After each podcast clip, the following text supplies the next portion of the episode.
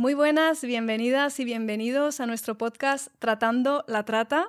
Seguimos en nuestra temporada hashtag trending. Estamos hablando acerca de las realidades emergentes en relación a la trata, a la pornografía, a las violencias sexuales en línea. Y hoy concretamente vamos a estar hablando acerca de pornografía, pero vamos a hablar acerca de la adicción a la pornografía y un paso hacia la libertad. Y para ello estoy muy emocionada. Hoy tenemos con nosotros un súper invitado. Él es Daniel Ribeiro. Eh, Daniel, es un privilegio tenerte. Él es, profesional, es padre de familia él además eh, forma parte del equipo de, Amar Dragoste desde hace un tiempo, lo cual es un privilegio. Acompaña a personas que se encuentran en adicción, habla, sensibiliza a través de su proyecto Clear y es un verdadero honor eh, tenerte, poder escuchar tu historia, sobre todo porque, Dani, para mí es muy importante el hecho de que una persona que ha vivido eh, el tema de la adicción a la pornografía, primero, la autoridad que tienes. Eh, segundo, el ser un altavoz y haber sido tan valiente, enfrentar... Entiendo que cuando uno ha vivido esa adicción, a día de hoy nadie quiere hablar de ello. Es un tema que avergüenza, es un tema que oculto, es un tema que si acaso llego a poder hablarlo, lo hablo con mi entorno más cercano, con mi esposa o con mi padre o con mi madre. O... Pero el hecho de decir, he pasado por esto, eh, he logrado salir, eh, y el ser ese altavoz que te encuentras dando esas charlas en talleres, en institutos, creo que tiene un valor impresionante. Así que estamos súper expectantes de, escucharte. Y, mi primera pregunta es, ¿en qué momento eh, tomas esa decisión de decir, voy a hablar acerca de esto, voy a ser ese altavoz del que estamos hablando, voy a compartir acerca de esto? Bueno, muchas gracias por la oportunidad, es siempre, es siempre un privilegio, porque es verdad que, es un tema que puede avergonzar, ¿no? Puede hacer que, uno piense hablar de esto delante de la gente, ¿no? Pero, pero claro, eso se conecta mucho con la pregunta que me has hecho, porque a partir del momento que llego a la conclusión de que eso ya es un pasado en mi vida y que, y que es un pasado que, que podría decir que es dentro de lo que cabe definitivo, ¿no? Por decir, o sea, esto, yo no quiero absolutamente más nada con esto y ya hace tiempo que no pasa, ¿no? Entonces, a partir de ese momento tienes la sensación de, madre mía, eh, hay mucha gente que está en ese sitio donde yo he estado y tienen la misma sensación que tenía yo cuando estaba ahí de que eso no va a cambiar nunca, de que eso va a ser siempre así, de que lo mejor que puedes conseguir es que eso pase con menos frecuencia y que lo consigas controlar durante algún tiempo. Y, claro, eso es lo que pensaba yo, eso es lo que piensa mucha gente. Mm. Y, de repente, estando totalmente fuera de esto y, con, la, con la cara limpia de decir, de verdad, eso está en mi pasado, te das cuenta de que hay mucha gente que no sabe que eso es posible, eh, que no sabe que, hay un camino hacia afuera de esto, ¿no? Y, claro, cuando empieza a conocer gente, cuando la gente empieza a, buscarme, porque en algún momento, incluso en lo particular, comentas de esa historia, te das cuenta de que hay mucha gente que está en ese agujero sin ninguna esperanza de salir, ¿no? Y entonces llego a esa conclusión y digo, no, esta historia, esa historia hay que contarla y la gente tiene que saber que es posible. Entonces, en ese momento es cuando yo digo, no, hay que hablar de esto y, y hay que dar la cara porque la gente tiene que ver que, que no, no, soy una persona diferente a los demás, que soy una persona normal. De hecho, un valiente, ¿no? Un y que siempre he estado, siempre he sido una persona normal. Aún dentro de ese agujero, a lo mejor nadie o muy poca gente se daría cuenta de que algo así estaría pasando, ¿no? Entonces, creo que es importante que se vea que eh, hay que hacer algo y que se puede, ¿no? Hacer algo acerca de esto. Me gustaría que nos contaras un poquito de tu historia, cómo fue ese momento en el que te introduces en, la vida del porno, qué ha representado para ti. Cuéntanos para que nuestros oyentes conozcan tu historia. Vale. Em, yo suelo contar esa historia como un abuso accidental. Y eso incluso tiene evidencia científica de ello, porque, porque ahora ya sabemos que lo que pasó conmigo tiene efectos eh, básicamente de trauma. Yo tenía alrededor de cinco años, más o menos por esa época. Em, estaba en casa de un amigo de mi edad, un amigo de la misma edad. Y ese amigo tenía un hermano más mayor que él. Y entonces estábamos un momento solos, probablemente un momento en que la madre fue a comprar algo y tal, no solíamos estar solos. Pero en ese momento sí. Y ese amigo va a la habitación de su hermano, coge una caja que estaba bajo la cama con cosas que él tenía ahí medio escondidas, ¿no? Y había una cinta VHS. Em, y ese amigo pues coge esa cinta y la pone en el reproductor. Yo no sabía qué llevaba, o sea, qué contenido tenía esa cinta. Mi amigo, yo tengo mis sospechas de que sí que lo sabía. Y en ese momento, pues de repente sale una escena de porno bastante duro. No era una, escena suavecita de softcore, era algo bastante explícito, dos hombres con una mujer. Y yo no tengo ninguna estructura ¿no? para manejar eso psicológicamente, emocionalmente, porque soy muy pequeño para ello. Salgo de ahí casi corriendo, casi no, corriendo de ahí, con una sensación mezcla de vergüenza, miedo, desesperación de qué es lo que ha pasado, por qué eso me causa una sensación tan desagradable dentro. Pero eso empieza un proceso de una apertura a la sexualidad muy temprana. ¿no? Eh, de repente empiezo a verme con sensaciones que yo tenía cuando yo veía mujeres con poca ropa. Eso pasaba mucho en Brasil, porque soy de Brasil. Y, ahí pues chicas en bikini es el día a día de los anuncios y todo eso, y lo era también en esa época y empiezo a sentir cosas, ¿no? Eso me lleva a buscar más cosas que me generaban esa sensación, porque era excitación sexual lo que sentía.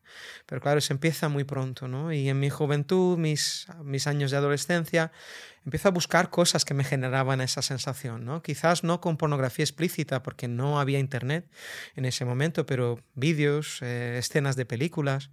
Pero cuando cumplo 18 años que tengo un ordenador en casa, entonces eso todo cambia y gana otro nivel, porque de repente tienes un escaparate muchísimo más grande, libre, anónimo, asequible, accesible, que está todo delante de ti y tienes em, todo eso disponible, ¿no? Y claro, eso empieza a aumentar la frecuencia y eso con los años empeora y pasa a ser para mí un problema porque me doy cuenta en un momento que eso no, ya, ya he perdido el control, porque no tengo la capacidad de, parar. Porque incluso teniendo razones para no hacerlo, incluso reconociendo que aquello me estaba causando mal, era capaz de dejar de hacerlo durante unos días, durante una semana o dos como mucho, y volvía. Claro, en ese momento que me doy cuenta que tengo un problema, pues tengo también la sensación de que quizás necesito algo de ayuda. Empiezo primero hablando con gente alrededor, ¿no? personas quizás de mi edad, que me cuentan la misma historia, que también estaban en la misma situación. Pero el punto de inflexión pasa cuando de repente un día la que en ese momento aún no era mi mujer, pero que la que iba a ser mi mujer me pregunta acerca del tema de la pornografía. No sé muy bien por qué, pero lo hace.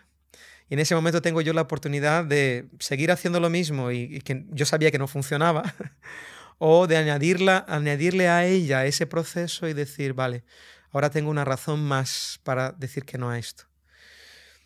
Y, le digo que sí, le, digo que tengo un problema con esto y que me gustaría que ella fuese parte de ese proceso.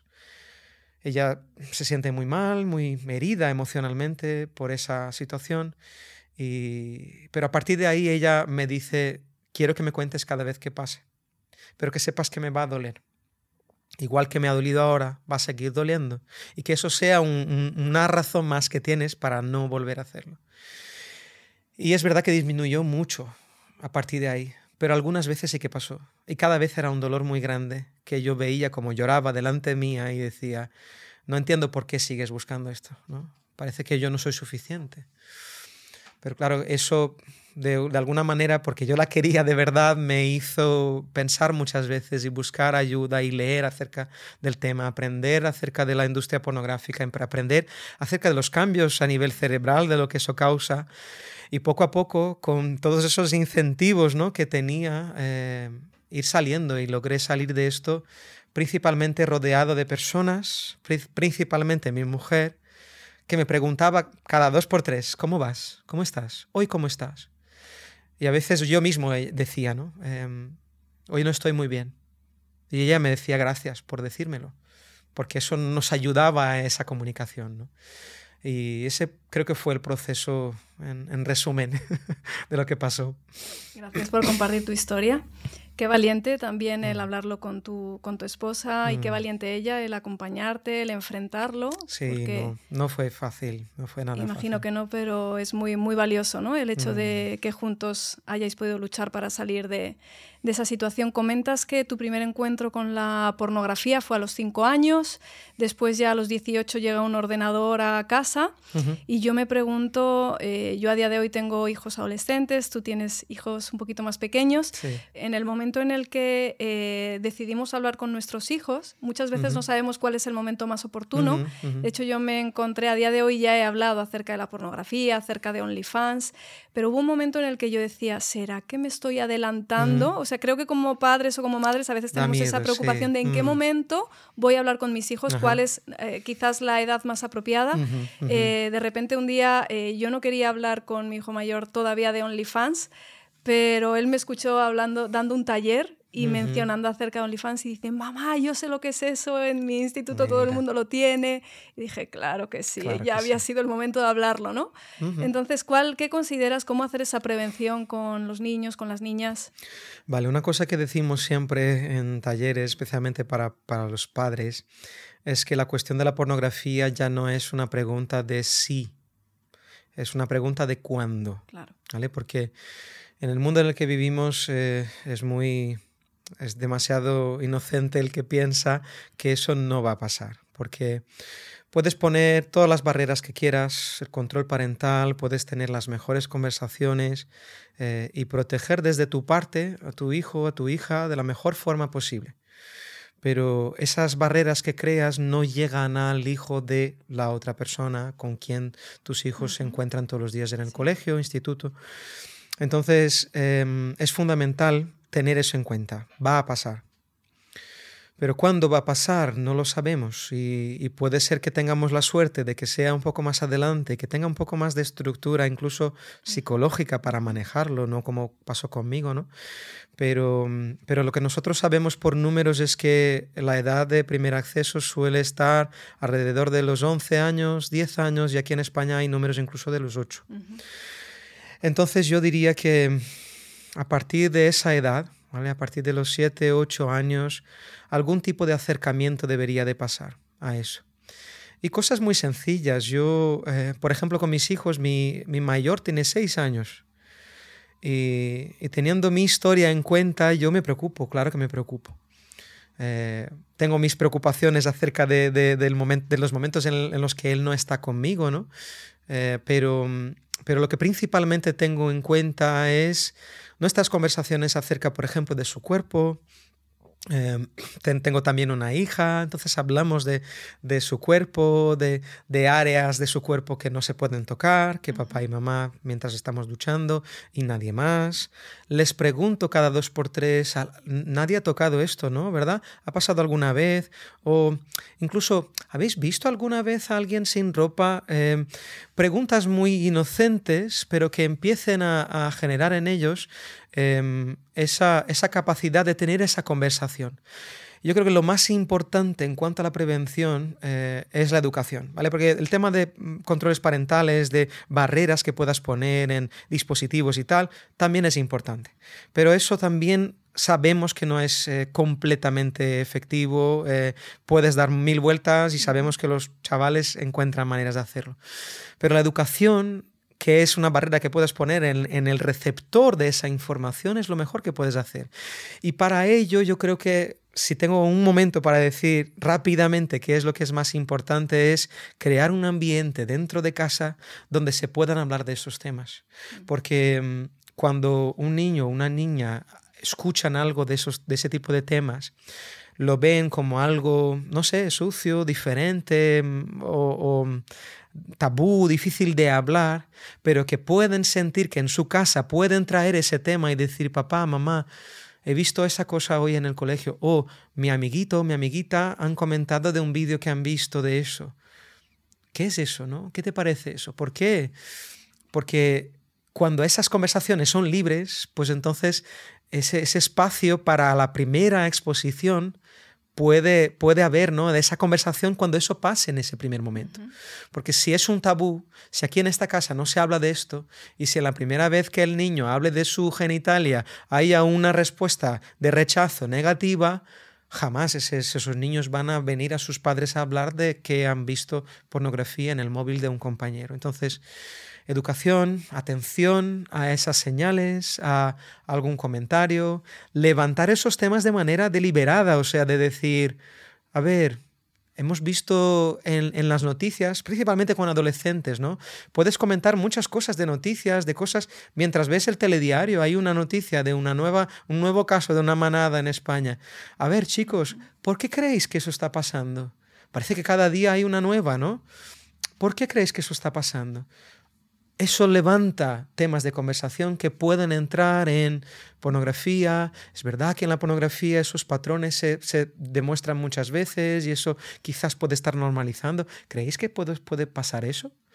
¿Sabéis? ¿Habéis visto alguna cosa de, eso vosotros? ¿Sabéis si vuestros compañeros han visto alguna cosa de esas? Qué bueno que comentas el, hacerlo pronto, ¿no? El, mm. Cuando ya vemos que las estadísticas hablan, ¿no? Dices mm. que en España puede haber niños con ocho años, ¿no? Que ya han tenido ese primer contacto con la pornografía. O antes. O antes. Creo que es buena edad, es una edad donde todavía te escuchan, donde tú les cuentas, les hablas. Llega un momento en la adolescencia donde dices, ¿qué le ha pasado a mi hijo? Sí, o sea, o ¿qué le ha pasado a mi hija? Llegaré, llegaré. O sea, de repente es tu niño, tu niña chiquitito o chiquitita y, de repente es como no quiere saber nada de ti. Yo creo que en ese momento ya es tarde, porque en ese momento ya tu hijo no te escucha, está en ese proceso de donde hormonalmente eh, todo está revolucionado, donde la voz del padre o de la madre pues no es lo que más importa, sino que es el grupo. Entonces el poder hacerlo antes de llegar a ese momento en el que ya quizás es tarde me parece como fundamental. Eh, Dani, ¿podrías compartirnos eh, cuáles son algunas de las señales que como madre o como padre debo tener como en cuenta de que posiblemente a mi hijo le está pasando eso. ¿Cuáles son algunas señales de alarma que nos tienen que hacer como, uff, algo está pasando en, mi hijo o en mi hija? Bueno, esas señales son muy comunes de otros tipos de, vamos a decir, trastornos parecidos, ¿no? Pero eh, aislamiento social muchas veces está asociado porque con comportamientos adictivos eh, eso pasa a veces porque la persona quiere, mm, acaba empezando a buscar estar haciendo esto más tiempo que haciendo otras cosas, ¿no? Entonces muchas, escuchamos muchas historias, ¿no? De, jóvenes que han estado muy profundos en ese agujero de la pornografía y llegaba un momento que ya no era interesante estar con los amigos, preferían estar en sus casas, hay una sensación de secreto, ¿no? En, sus cosas, em, que es normal que a un adolescente no le guste que, sus padres estén mirando sus cosas, ¿no?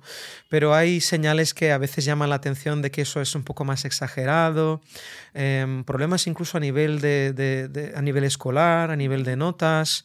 Hay muchas historias de, jóvenes que han estado con ese problema y que han tenido, han visto sus notas y su, su capacidad de, estudiar y de pensar y de hacer esas cosas normales a nivel escolar afectadas, así que eso puede ser una señal. Em, hay muchas, ¿no? Pero, pero yo, creo yo creo que ese nivel de atención incluso acerca de, un, rechazo por hablar de ese tipo de temas, eh, cuando hay un intento de parte del padre de decir, por ejemplo, en ese caso, ¿no? de las manadas, ¿no? decir, vamos a hablar aquí de, o sea, ¿qué, qué es lo que creéis que crea todo eso? No, no, no, no, no, yo no quiero hablar de esto.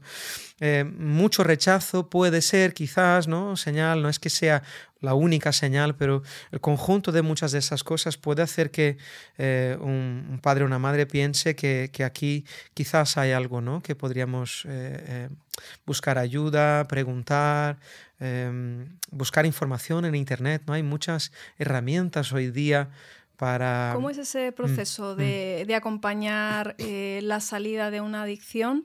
O sea, te das cuenta que tu hijo en este caso, por ejemplo, eh, pues se ha quedado adicto a la pornografía, que de alguna manera no te diste cuenta, pues no, tú nos contabas en tu caso, un día estaba solo, mi madre ni siquiera posiblemente sabía que yo estaba solo, no estábamos preparados, ¿quién se imagina que a los cinco años te puede llegar a pasar? O sea, que a lo mejor eh, ¿cuál, es ese, ¿Cuál es esa estrategia que tú utilizas para acompañar a, a, un adolescente que, pues, que está adicto, ¿crees que es eh, necesaria ayuda profesional o que a veces los padres o las madres podemos estar acompañando y es posible? Mm, es muy interesante porque em, cuando em, es muy importante lo que has dicho antes, de que los adolescentes naturalmente tienen una, una, fase de separación de sus padres.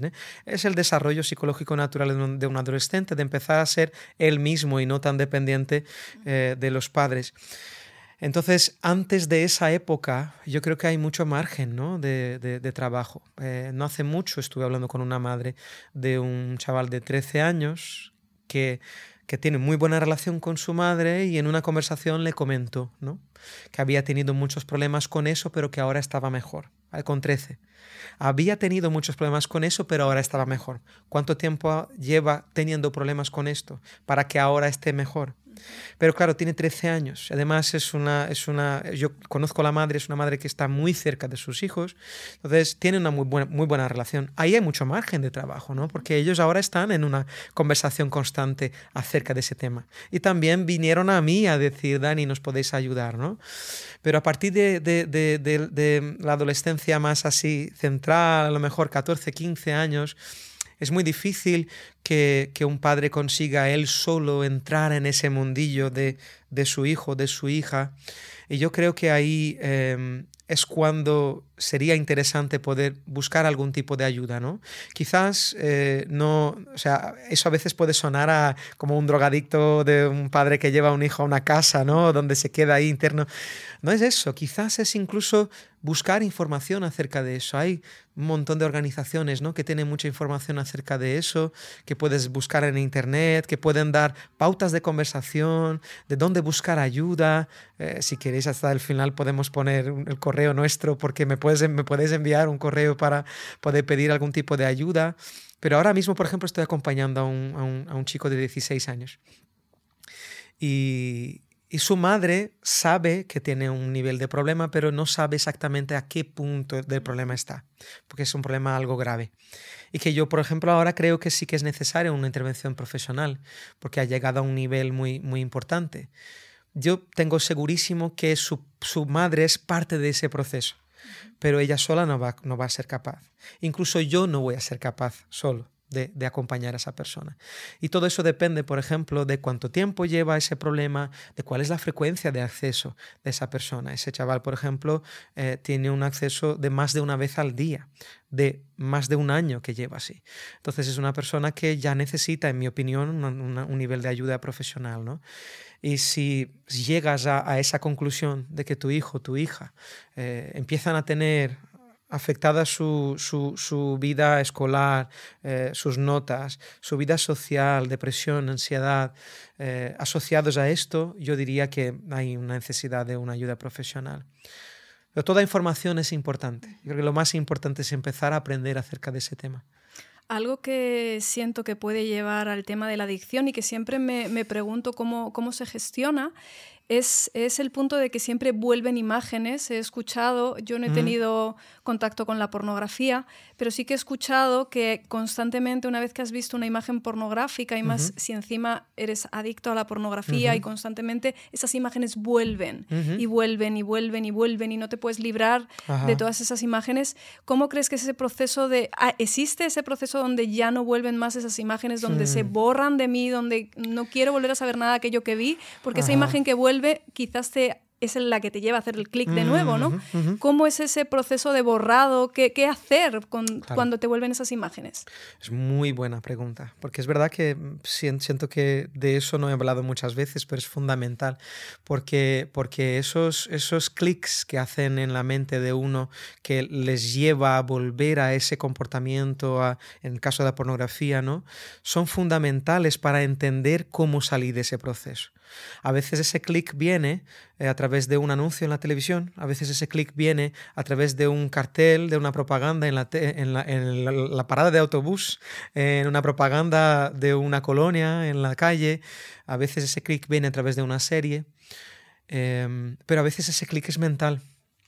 Y ese clic mental es, yo creo que en mi opinión es el último paso cuando alguien ha conseguido apartarse de, los, de, las otras cosas, que ya sabe que yo no voy a ver pornografía, pero es que tampoco voy a, dejarme eh, llevar por la sensación de querer ver eh, cosas que sean sugerentes pero no pornográficas, porque esas cosas también me llevan ahí. Entonces eres capaz de salir de ahí también. ¿vale? Y ese es un proceso que he tenido que pasar yo. Primero salí de la pornografía, después descubrir que habían cosas que me llevaban a la pornografía, que no eran pornografía, pero en el último paso hay una fase en que dices, vale, ahora tengo que manejar esto de aquí, ¿no?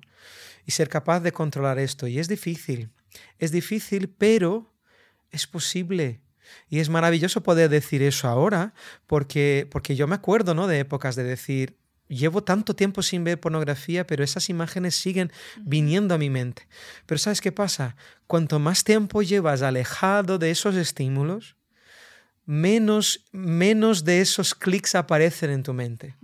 Ahora mismo, llevando varios años lejos de, de, lo que yo considero una adicción, em, hay otros clics que me vienen a la mente, pero no de imágenes yo estoy muy contento de, decir que ya no vienen esas cosas, pero, eh, pero hay clics eh, ambientales, contextos ambientales donde eso solía pasar, que de repente yo voy a estar en ese mismo ambiente, en esa misma situación y mi cerebro hace clic y yo digo, eh, no. Y ahora es mucho más fácil ahora porque esa semillita que caía y entonces yo empezaba a alimentarla con seguir fantaseando con todo esto hasta que terminaba en la pornografía, esa semillita cae y yo suelo decir que esa semillita ahora la saco con tierra y todo y no crece. Entonces eh, es posible que esas cosas no vuelvan a aparecer conforme te alejas de esto, ¿no? Nuestro cerebro es muy interesante porque es capaz de adaptarse cuando quitas esos estímulos, ¿no? Y, es capaz de, desaparecer esas cosas. Quizás esos clics van a seguir, y no sé por cuánto tiempo, pero esas imágenes prácticamente desaparecen, yo diría. Para acabar, Dani, em, cuando estamos en los institutos nos hacen muchísimas preguntas. Eh, y una de las que quiero escoger eh, nos hablan de que existe un tipo de pornografía que quizás ahora a día de hoy lo llaman como un porno ético y tal, es como, bueno, es un porno saludable, yo me siento bien, de repente no, no busco esa pornografía violenta, esa pornografía sádica, eh, y, te preguntan, ¿no? ¿Por, por, qué no? Eh, eh, entonces, nosotros hablamos de relaciones sanas, de, de educación afectivo-sexual, y te preguntan también qué es una relación sana, ¿no? Entonces, si nos puedes para acabar, ¿no? Dejar con esa semilla de qué es una relación sana y cuál es el, lugar quizás de la pornografía ética, ¿no? Yo... ¿Que existe, existe, eso para ti? ¿Es una posibilidad? Sí, mira, em, hay una, una, famosa productora en Estados Unidos, en Estados Unidos Erika Lust, que, que, era una de las principales que hablaba mucho de porno ético, ¿no? Pero ya sabemos por historias de gente que ha trabajado con ella que las situaciones en, en el set de grabación eran muy parecidas. Quizás no el mismo nivel de, de violencia, quizás no el mismo nivel de abuso, pero muchas veces el forzar de los límites del consentimiento, ¿no? Es decir, antes de empezar la escena se ha acordado de que se va a hacer esto y aquello y que a mitad de la escena eso se cambia y que esa persona tiene que seguir haciendo esa escena porque es parte del contrato, aunque sea eso en contra de su voluntad. Entonces yo tengo dificultad de entender cómo eso puede ser, em, llegar a ser ético, ¿no? Cuando eso está otra vez forzando los mismos límites, quizás no estamos hablando de cosas súper bestias como se ven en la, en la, pornografía mainstream, pero estamos trabajando con las mismas, los mismos fundamentos, ¿no? Las mismas eh, ideas de que, por ejemplo, hay un juego de poder donde eh, hay uno que domina y otro que es dominado, ¿no? Y eso incluso lo puedes encontrar en pornografía homosexual también, que muchas veces se habla de, pornografía feminista, ¿no? Como una respuesta a, lo que es la pornografía mainstream, pero la, la, verdad es que muchas veces la pornografía tiene ese juego de poder y relaciona el sexo o la relación sexual con un juego de poder de alguien que domina y alguien que es dominado. Y tiene el consentimiento como la única ética necesaria para ese ambiente. ¿no? Entonces yo me hago la pregunta y conectando con lo que has dicho de, las relaciones sanas. ¿no? ¿Qué es una relación sana? Porque hoy, hoy día parece que la única ética necesaria es el consentimiento. Pero ¿qué es lo que pasa cuando ese consentimiento es condicionado por una pornografía que pone a la mujer en un ambiente de ser sumisa, de ser eh, víctima de violencia, de agresión, aunque sea verbal, ¿no? Pero ¿qué pasa con ese consentimiento que es condicionado? ¿Es suficiente? Aunque sea denigrante, pero es consentido, ¿es suficiente? Yo creo que no. A mí me gusta mucho un, término de, Alejandro Villena que puso en su último libro, eh, ¿Por qué no?, de la pornografía, que él dice que relaciones sexuales saludables se basan en una responsabilidad afectiva en decir lo siguiente, lo que estamos haciendo aquí en ese momento, nuestra conexión sexual ahora mismo no es lo mismo que un paseo en el parque, no es lo mismo que tomar un café. Hay un nivel de responsabilidad más alto que una, un encuentro social con otras personas y que tengo que llevar en consideración que esa responsabilidad es importante ahora mismo. Hay unas consecuencias para la otra persona, hay unas consecuencias para mí cuando, con lo que estamos haciendo aquí, ¿no? Y entonces tener esa responsabilidad, saber que el otro también tiene deseos, que el otro también tiene voluntades, que deberíamos de tener en cuenta las voluntades de los dos, el disfrute de los dos, no uno en detrimento del otro. Entonces, yo creo que es muy difícil encontrar eso en la pornografía muy difícil encontrar ese nivel de responsabilidad de decir, lo que estamos haciendo aquí tiene un significado muy importante y, no, no, no, es que no tenga consecuencias. Tiene y, las, y lo sé y quiero tenerlas en cuenta. Entonces yo creo que eso es muy difícil de encontrar en la pornografía y eso se desarrolla personalmente, con relaciones con personas de verdad, no tratándolas como productos, como cosas que yo puedo utilizar para conseguir lo que yo quiero, el placer sexual, que es básicamente la posición del hombre y la mujer dentro de la pornografía mainstream. La mujer es el objeto y el hombre la utiliza para conseguir lo que quiere. Pues muchísimas gracias, Dani. Nos quedamos con toda esa parte de la necesidad de educar en relaciones sanas, igualitarias. Entendemos que la pornografía es una forma de violencia. Absolutamente es una forma de prostitución y vamos a luchar eh, a favor de la igualdad y a conseguir que pues no exista más explotación sexual en nuestras redes. Eh, dejo este pequeño detalle. Eh, un, un día estábamos en la oficina y alguien, una mujer vino y dijo, tengo muchísimo miedo, firmé un consentimiento, eh, grabé una película porno, pero ya no quiero más y perdí todas esas, todos mis derechos están en redes, están en línea y tengo muchísimo miedo, tengo pánico. Así que dejamos este mensaje de mucho cuidado con los consentimientos, con lo que firmamos, con lo que subimos a las redes. Vamos a luchar y vamos a educar en, igualdad a nuestros niños, a nuestras niñas. Muchas gracias. Gracias. gracias, Dani. Gracias.